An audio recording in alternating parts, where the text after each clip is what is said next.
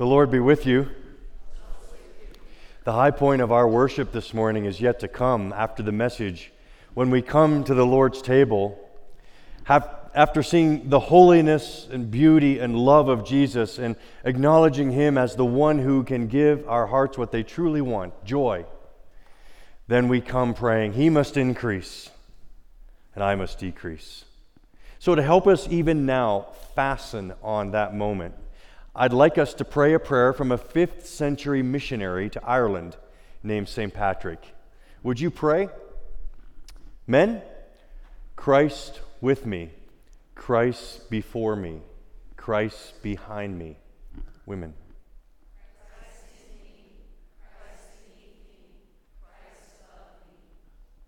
Christ on my right, Christ on my left.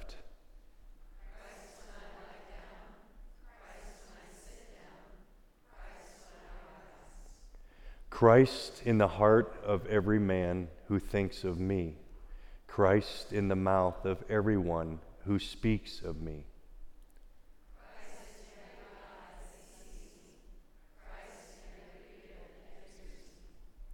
I arise today through a mighty strength, the invocation of the Trinity, through belief in the threeness, through confession of the oneness of the Creator of creation. Amen.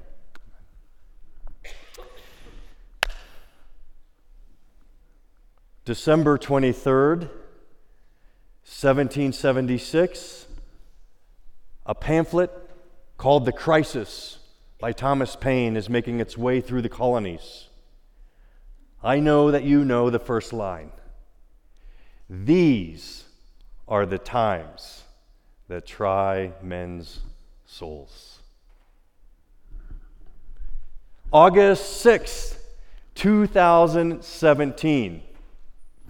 These are the times that try men's souls. There are still many who are willing to admit that something is wrong with the world. The ways we are cruel to each other and cannot seem to find ways to heal that. The, the, the feelings of chronic gloom that come in and out of our lives, and we cannot find ways to ultimately lift that. And each generation has this pendulum swing of trying to understand the source, the why. Why are these things happening? What's wrong with us? And there are those who say it's in the environment, and if we can just fix the outside things, the systems and structures of our world, then things would be okay. And then the pendulum swings back to the thinkers and the intelligentsia, thinking, no, no, it's deeper than that. All even that's going on out there comes from in here. And the real problem is a line that goes down the middle of our hearts as Solzhenitsyn would say. That's the line of between good and evil. It runs through every human heart. It's outside of us. No, it's inside of us. Maybe Shakespeare was right, they say. Maybe, maybe, dear Brutus, the fault is not in our stars, but in ourselves. This is the great question. It's played out for us every day on our screens we watched. I recently saw it on a great movie Wonder Woman. Here's the plot. Plot spoiler if you haven't seen it. Uh, I don't care. I'm going to spoil the plot starts out on an island with no one but women, Amazon princess warriors, and everything is perfect. And then a man shows up and brings with him the violence and evil of the First World War, the war to end all worlds. Well, Diana, the greatest Amazon princess warrior, decides she's going to leave the island and go to London because she thinks that what's happened is the god of Ares has influenced all these events and brought this upon the planet. So it's out there, it's the environment. But by the end of the movie, Diana, Wonder Woman, is really beginning to understand it's not just the god of Ares, but indeed the problem does sit in every human heart. It's a great theological movie. That's the great question. When we started the series on the seven deadly sins, or as a girl came up to me last night at the Saturday service as we were walking in, Suriana Miller, she says, What's the daily sin today? that was great.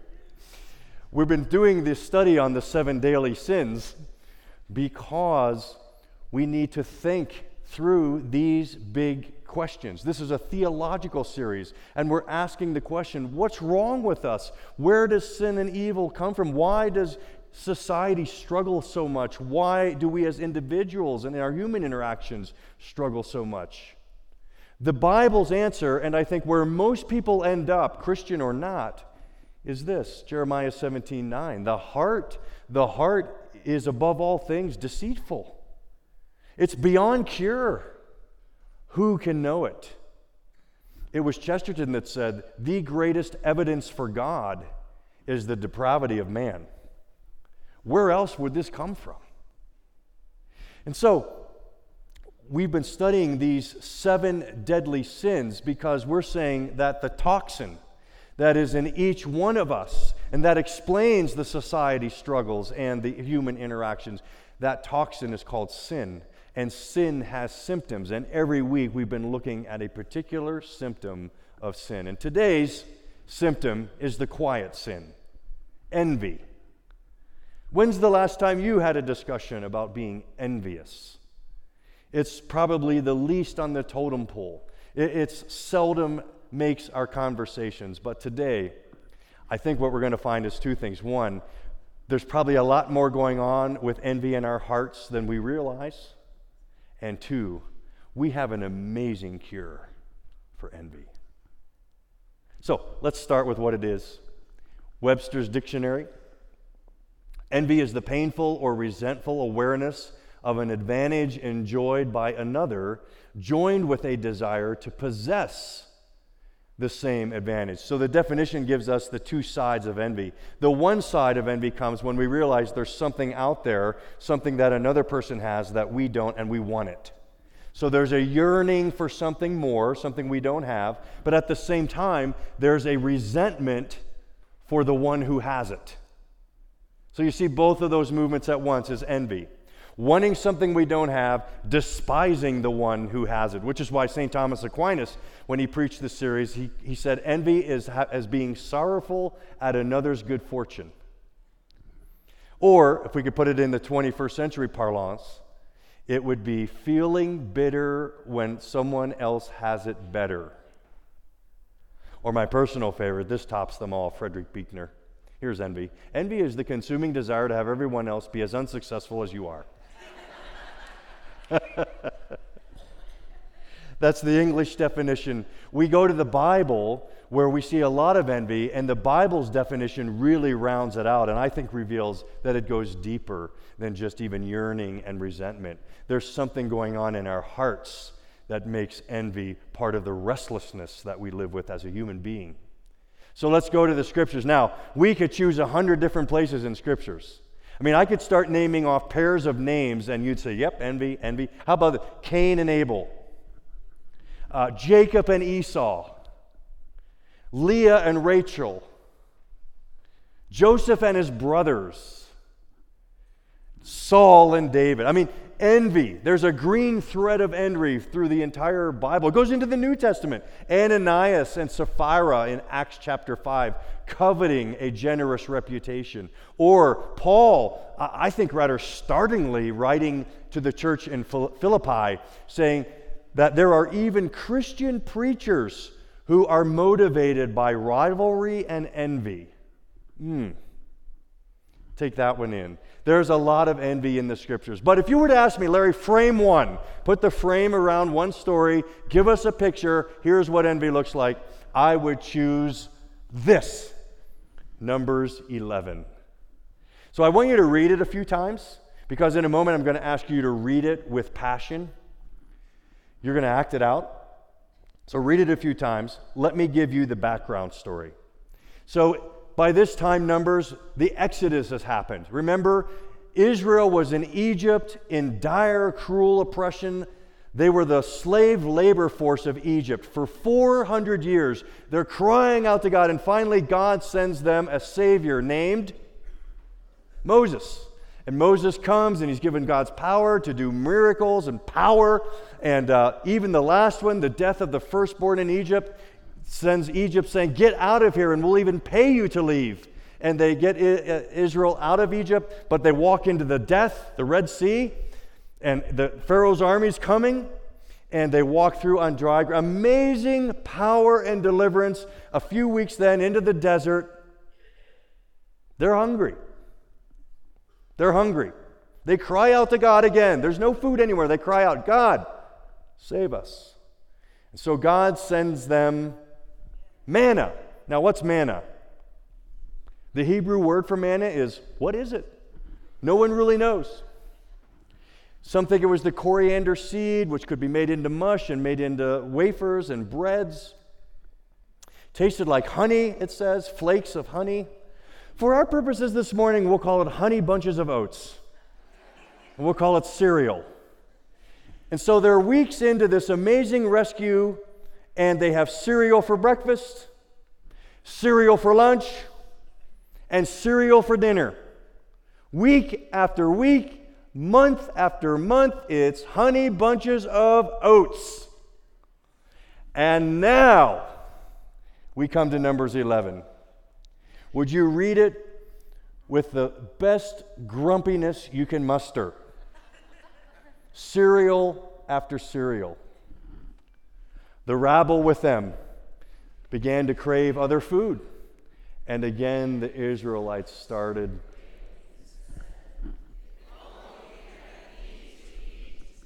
We re-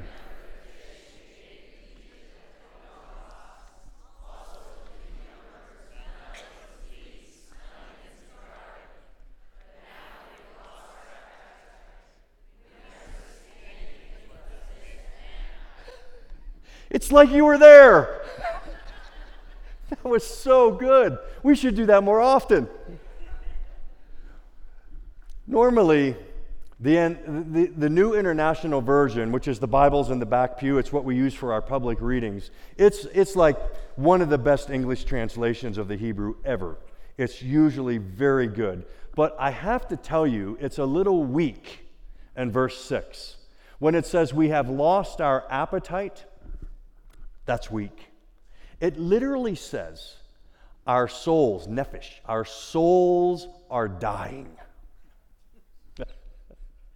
If I have to eat another bite of cereal, I am going to die.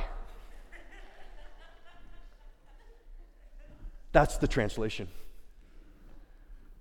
Now, what is envy? Envy is saying that what is given, even though it comes from the doorstep of heaven, what is given is no longer good enough.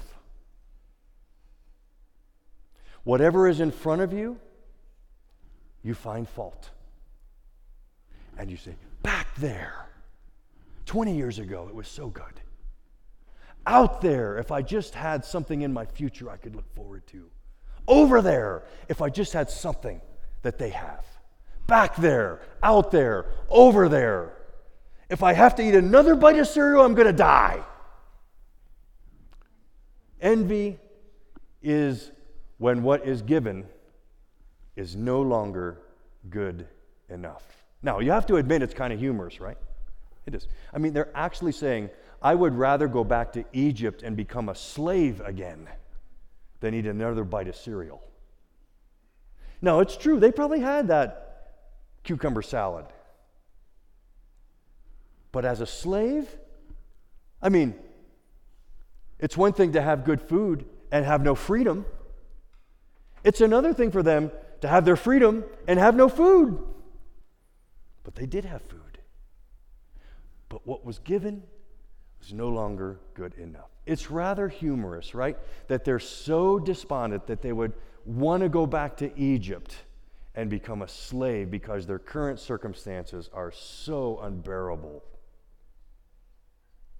It's rather humorous to think about it in our day and age, this idea of envy. When you see it that way, what's given is not good enough.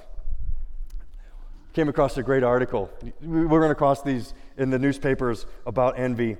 This one is a is a article it's entitled Picky, Picky, Picky by John Tierney. It's reprinted about every five years in the New York Times. It starts out with John Tierney mentioning this 48% of the households in Manhattan are people living alone. 48%. That's nearly twice the national average. So John Tierney is wondering why? What is it about Manhattan that nearly half of every house has one person living in it? He writes, as their mothers will gladly attest, a lot of these single New Yorkers are the sort who shouldn't have any trouble finding a partner. Manhattan is a magnet for people with intelligence, talent, money, and good looks, qualities that have traditionally ensured success in the mating game. So, why do they have so much trouble? My theory, developed in years of field research and being tested in a personal ad survey, is that single New Yorkers are singularly picky. They are afflicted with what I call the flaw-o-matic. You can think of the flaw-o-matic as an inner voice, a little whirring device inside the brain that instantly spots a fatal flaw in any potential mate. And then he goes on to give a situation one Manhattan man talking to the other about a date. Well, it started out great, the young man began. She opened the door. She looked fantastic. Beautiful face, great body, nice smile. Everything was going fine until she turned around. He paused ominously and shook his head. Chuck, he said sadly, she had dirty elbows. And that was that. The guy went through the rest of the date, but he knew the relationship was doomed. Watching him, my first instinct was to suggest that there might be some way for the two of them to work this out. Maybe some couples therapy or a little soap and water. But then I realized that it wouldn't matter. He'd just find something else. He sounded too much like the single friends I'd been hearing in New York explain why their relationships are not working. She mispronounced Goethe, the German poet. Or, if she would just lose seven pounds. Or, sure, he's a partner, but it's not a big firm. Or, he wears these short black socks, and when he sits down and crosses his leg, I can see his bare shin. Now, these New Yorkers all sound like the victims of their flaw-o-matics, although none of them would admit to having one. No one ever does. During my years living alone, I always knew my own requirements in women were perfectly reasonable. All I wanted was a nice novelist astronaut with a background in fashion modeling. But I could see it was the others that needed help. Picky, picky, picky. When one is, one is given, is not good enough. There's something very important here we need to capture. We've said we're preaching this series to help us think well and better. We need to understand how sin works in our lives and in society. society. Here's how it works Adam and Eve, our parents, were placed in a garden where everything was perfect. And then one day a serpent comes and he says, How's it going? They said, Fine. He said, Have you eaten from this tree, the tree of the knowledge of good and evil? No, we haven't eaten from that tree. The master said not to eat from that tree, but every other tree is ours. The serpent says, Well, do you know why he said that? Because that tree is better than all the other trees combined. And suddenly, our parents imagined a better world. And they chose their better world. And we've been choosing our own better worlds ever since. That is how sin works. When what is given is not good enough. So, how deadly does it get? What does this sin of envy wreck in our lives? Three things. First, envy diminishes the self. I mean, think about it. Of all the other daily sins, deadly sins, envy is the only one that has absolutely no pleasure involved. You don't get anything from envy, not a moment's pleasure, not an ounce of joy. There's misery. I mean, when all of your uh, waking life is consumed with envy. You are wanting what you can't have, and you are despising those who have it. And that is a miserable way to live. That's why the color of envy is green. It's never ripe. You never get it. That's hard. But that is why some of us cannot stand to look in the mirror.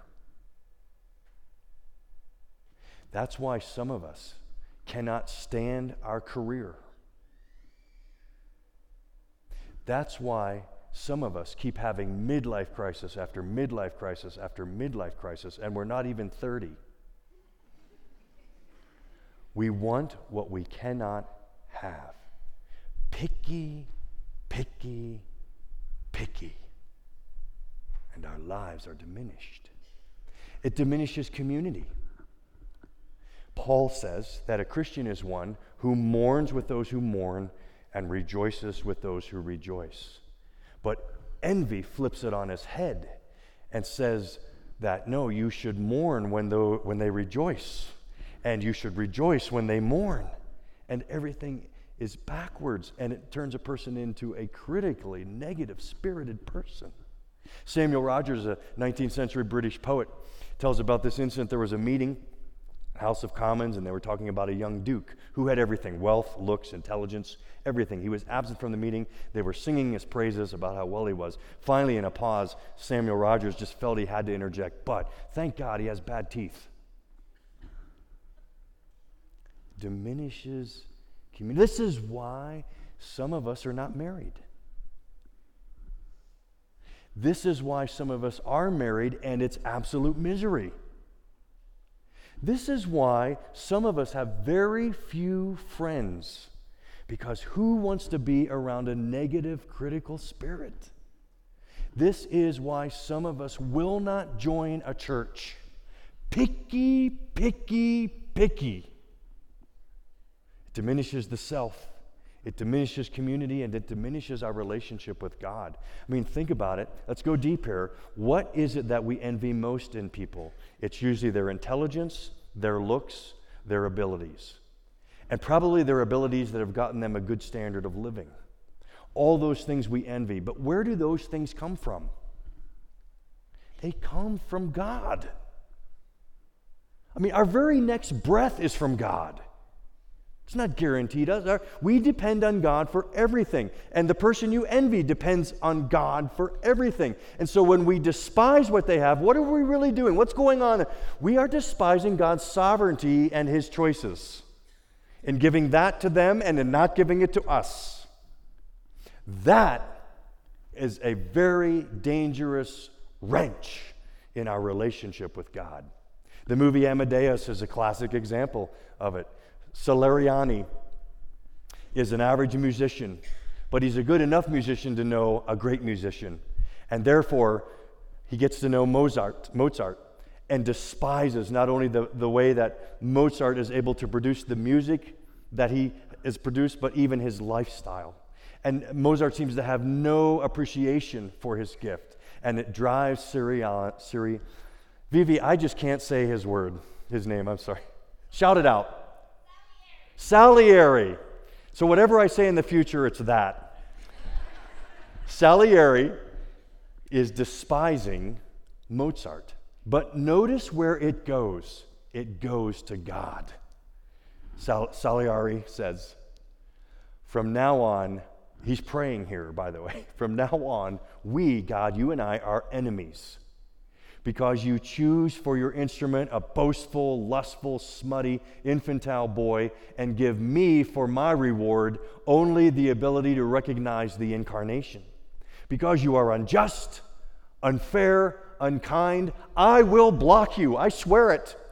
I will hinder and harm your creature on earth. As far as I am able, I will ruin your incarnation. And then he picks up a crucifix and throws it into the fire. Wow. Envy does damage to our relationship with God because we're ultimately questioning God's sovereignty. That is the root of envy. The root of envy is we simply don't trust God farther than we can throw him. We do not believe he has our best interests at heart by the way he's blessing them and withholding from me. That is the root of envy. All I can see is manna. God, what you're giving is not good enough. You know that's a lie, right? That's a lie. When Israel makes it through the desert, comes out on the other side, God reminds them in Deuteronomy chapter 8 I brought you through the desert with the manna, and your feet never swelled. Now, what does that mean? Your feet never swelled. We, I think we read it at first and say, well, they walked a lot, so they had sore feet. No. In the ancient world, you could tell a person's diet was poor by the way their feet swelled. For instance, if you had scurvy, lack of vitamin C, your feet swelled. Your diet was indicated by your feet and their swollenness. And God's reminding Israel, you said that manna was not good enough. That manna was good enough. You probably never had a better diet. You had a 40 year camping trip and you never suffered nutritionally. It was good enough. The reason you felt it wasn't good enough is because you didn't believe it was good enough. And you started listening to your own preaching, and you decided in your mind, your perceptions became your reality, and you decided it wasn't good enough, and that's when you became sick and dry. Your choice. It was good enough.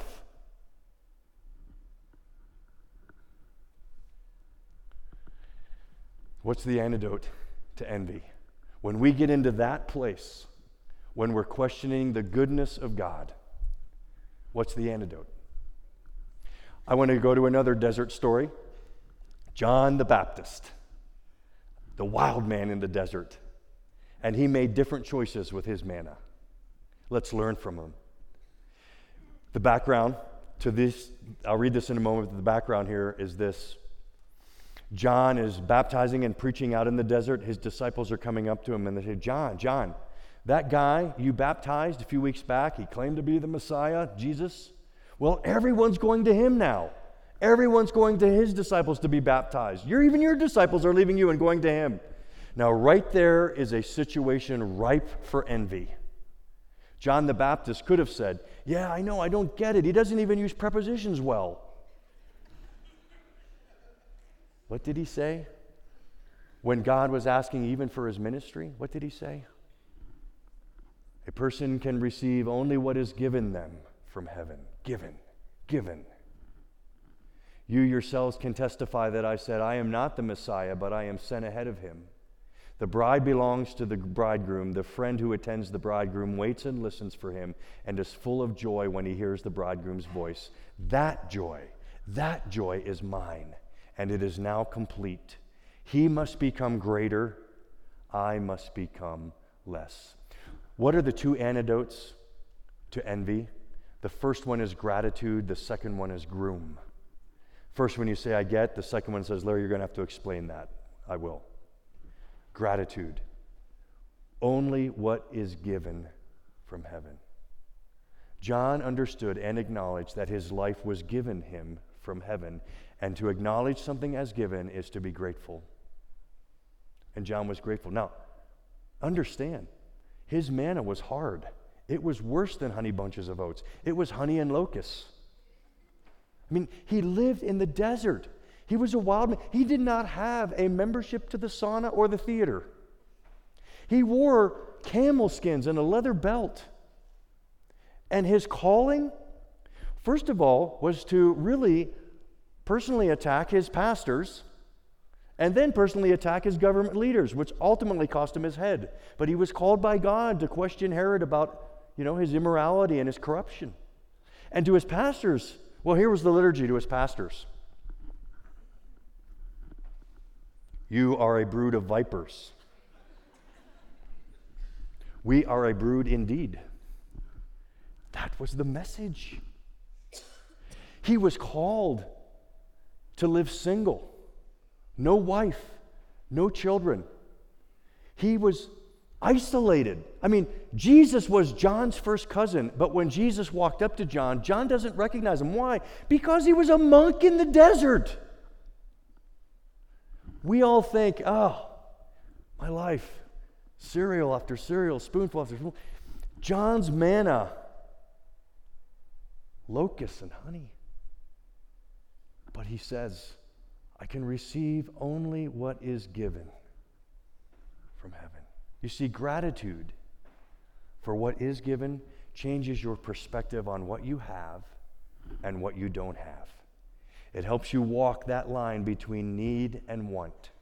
When you fight for a perspective of gratitude, it changes your entire approach to life.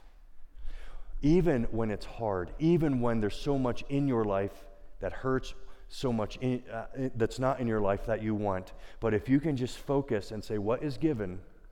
The kingdom of God, I pledge allegiance to the king. He is in control. Whatever is given, I accept as from heaven. That perspective and fighting for that perspective chases envy from your heart. Do you practice Thanksgiving? Should be more than one day a year, right? Do you, do you journal? And every day think of three things that you're thankful for? You're looking for God in your life, even when it's hard, even when it's manna again. Do you sit with your family, your spouse, your kids at the table and say, Kids, tell me something today that was a great thing, and tell me something today that was a hard thing, and we're going to be grateful for it all? Do you do that? You, do you plant gratitude in your kids?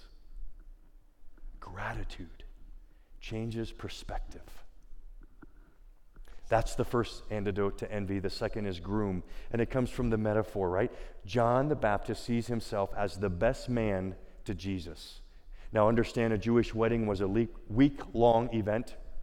And the uh, best man he was in charge of a lot in a Jewish wedding. He would help with the guest list, he would manage the daily activities and get people where they needed to be. But his primary responsibility was at the end, on the last night of the wedding, when the bride would be in the tent waiting, and the shoshbin, the best man, would stand at the entrance to the tent and make sure in the dark that no one else could come in but the one voice the voice of the groom the voice of his friend.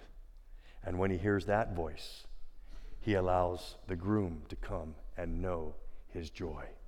John the Baptist says, My joy is full when I know that Jesus' joy is ripe. What is the joy of Jesus? The joy of Jesus is this. We talk about it every Easter when Danielle, Nick, and I pre.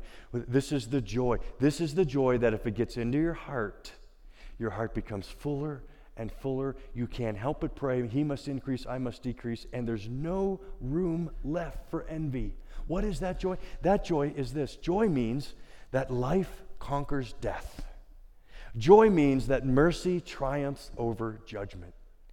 Joy means that all sins are forgiven, soaked up in a giant white towel, and you are clean and free.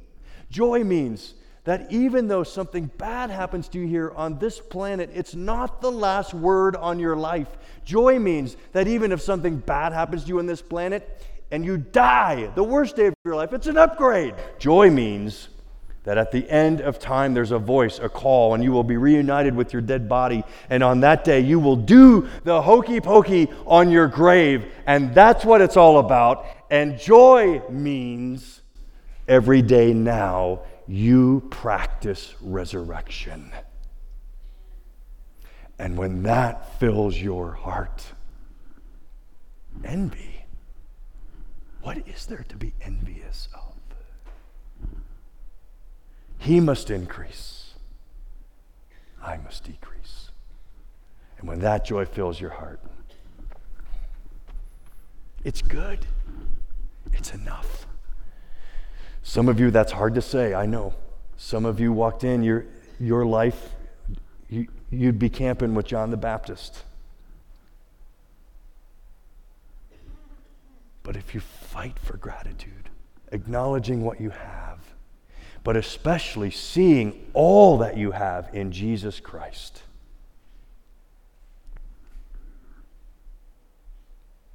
That's a joy that is in the process of being made complete.